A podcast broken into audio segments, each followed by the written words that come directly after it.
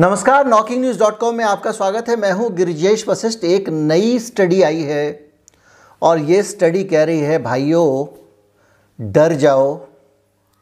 बीमारी बहुत खतरनाक है, पहली चीज़। दूसरी चीज़ कह रही है ओमिक्रोन बहुत खतरनाक है और तीसरी चीज़ ये कह रही है कि वैक्सीन भी इसके ऊपर फेल है। ये स्टडी आई है इम्पीरियल कॉलेज लंदन से। और इस स्टडी के तीन पहलू हैं, मैं तीनों पहलू आपको बताऊँगा, उसके बाद में अपनी राय बताऊँगा।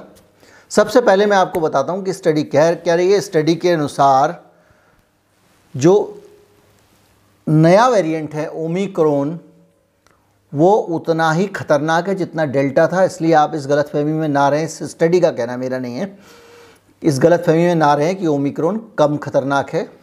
ये साउथ अफ्रीका जिसने खोजा था वहाँ से जो स्टडी आई थी, उससे ये अलग स्टडी है।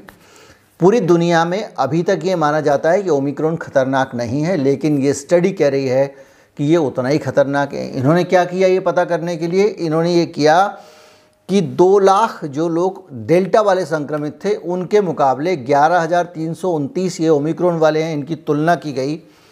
और ये बताया गया जो मरीज़ अस्पतालों में भर्ती हुए थे, उनकी संख्या वंख्या मिलाकर कि ये भी उतनी ही खतरनाक है जितना वो था। अब ये अलग बात है कि भाई अभी तक कोई भी ऐसा अनहैपनिंग वाला जो, जिसको कहते हैं, दो मामलों को छोड़ दें तो किसी की मौत की खबर तो आई नहीं है, और दो मामलों की सच्चाई में हर वीडियो में आपको बताता हूँ।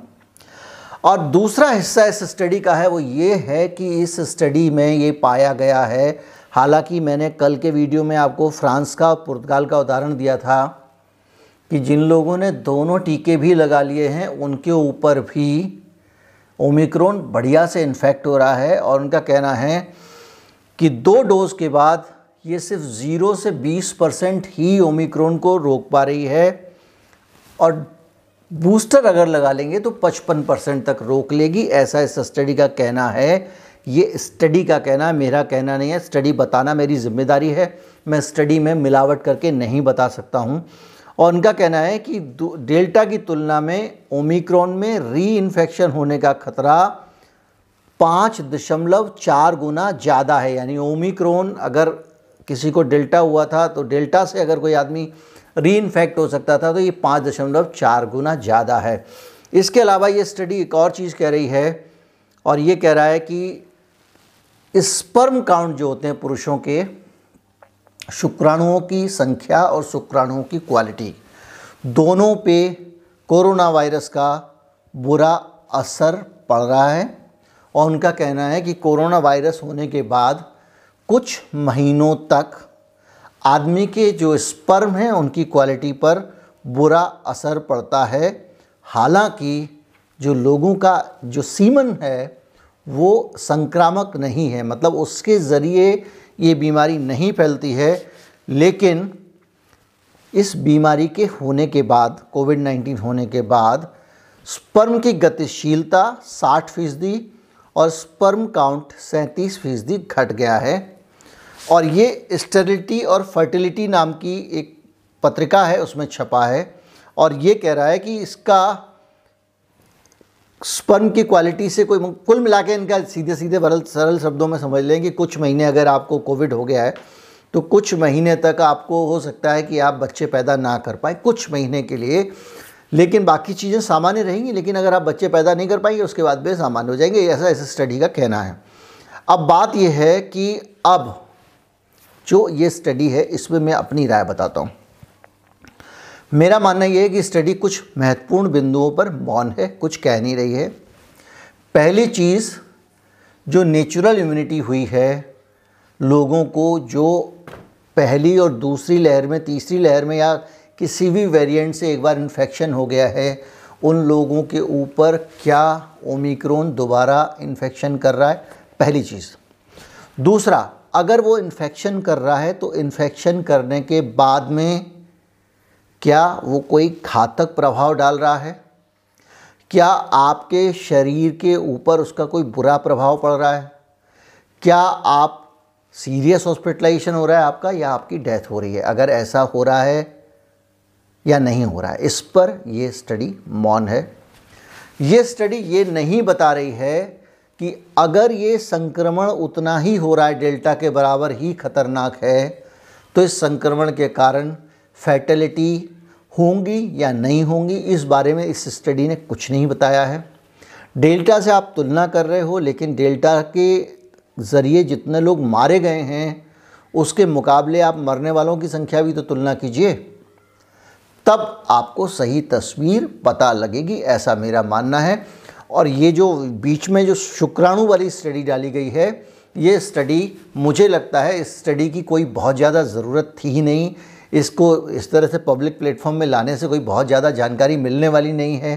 किसी भी बीमारी के बाद में कुछ टेम्प्रेरी परिवर्तन आदमी के शरीर में होते हैं, उनमें से एक परिवर्तन ये भी है, जब आप कुछ भी कह रहे हो, खुद ही कह रहे हो कि कुछ हफ़्ते के बाद ये वापस चला जाएगा तो इसको लाने की ज़रूरत क्या थी? क्या आप कोरोना वायरस चाहते हैं? कोरोना वायरस का खौफ बना रहे लोगों को लगे अरे, हमारे अंदर नपुंसकता आ जाएगी, अगर हमको कोरोना हो गया तो। जब आपके अंदर ये विचार आता है तो कोरोना से कैसे बचें? ये विचार आता है। और जब ये विचार आता है कोरोना से कैसे बचें तो अगले ही पल ये विचार भी आता है, ये ये काम बहुत कह रही है, सरकार कर लिया जाए। हो सकता है वो कनेक्शन हो, लेकिन मुझे जो है इसमें सबसे ज़्यादा इंपॉर्टेंट चीज़ ये लग रही है, वो ये लग रही है कि टीकों का जो इन्फेक्शन है, उसको ये क्रॉस कर रहा है। क्योंकि हमने देखा फ्रांस का उद्घार उदाहरण भी यही बता रहा है, और आपका उदाहरण पुर्तगाल का भी ये बता रहा है। बूस्टर डोज को लोग ये लोग कह रहे हैं, लेकिन ऐसा बूस्टर डोज की स्टडी बनाई नहीं जा सकती। जब तक आप किसी आदमी को कुछ लंबे समय तक एक बीमारी ठहर जाए, कुछ आपको रियल लाइफ केसेस मिल जाए, जैसे कि आपको नेचुरल इम्यूनिटी के रियल लाइफ केसेस मिले इसराइल में, आपको पता चला कि तेरह गुना अधिक प्रोटेक्ट करता है टीके से आपको नेचुरल इम्यूनिटी अगर ऐसे रियल लाइफ केसेस मिल जाएँ या कुछ मिल जाए, क्योंकि अभी वायरस ही इतना कम पुराना है कि आप थर्ड डोज की बात कैसे कर सकते हो? ये अपने आप में समझ में आने वाली बात नहीं है। जो भी है, लोग लगे हुए हैं और जो लोग यहाँ पे भी जो करेंगे, वो जानकारियाँ देना मेरी ज़िम्मेदारी है। और मैं अब अपनी जानकारियों कोशिश करता हूँ कि अपनी राय जो है, वो जानकारियों से अलग रखूँ, ताकि आप तीनों तीनों चीज़ों को अच्छी तरह से देख सकें, समझ सकें। मेरी राय ये है, बहुत दिनों से कोरोना पे बात काम करते करते, एक पत्रकार के तौर पर, कि ये स्टडी जो है, ये आपको एक दिशा दे रही है कि जो टीका है, वो आपके नए वेरिएंट को रोकने में उस तरह से कामयाब नहीं है, जितना कि पुराने वेरिएंट्स को रोकने में था। और पुराने वेरिएंट्स की स्टडी कहती है कि उनको रोकने में भी उतना कामयाब नहीं था, जितना कि हमने अपेक्षा की थी, जितना कि समझा जा रहा था। लेकिन जो भी है, सारी की सारी वेरिएंट जो भी वेरिएंट आ जाएँगे, उनका इलाज एक ही तरीके से होना है।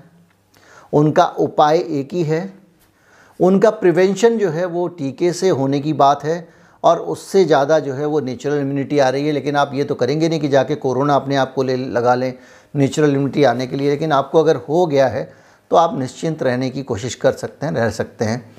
उम्मीद करता हूँ वीडियो आपको अच्छा लगा होगा। अगर अच्छा लगा हो तो ज़्यादा से ज़्यादा लोगों तक पहुँचाएँ। वीडियो को शेयर करें। नमस्कार।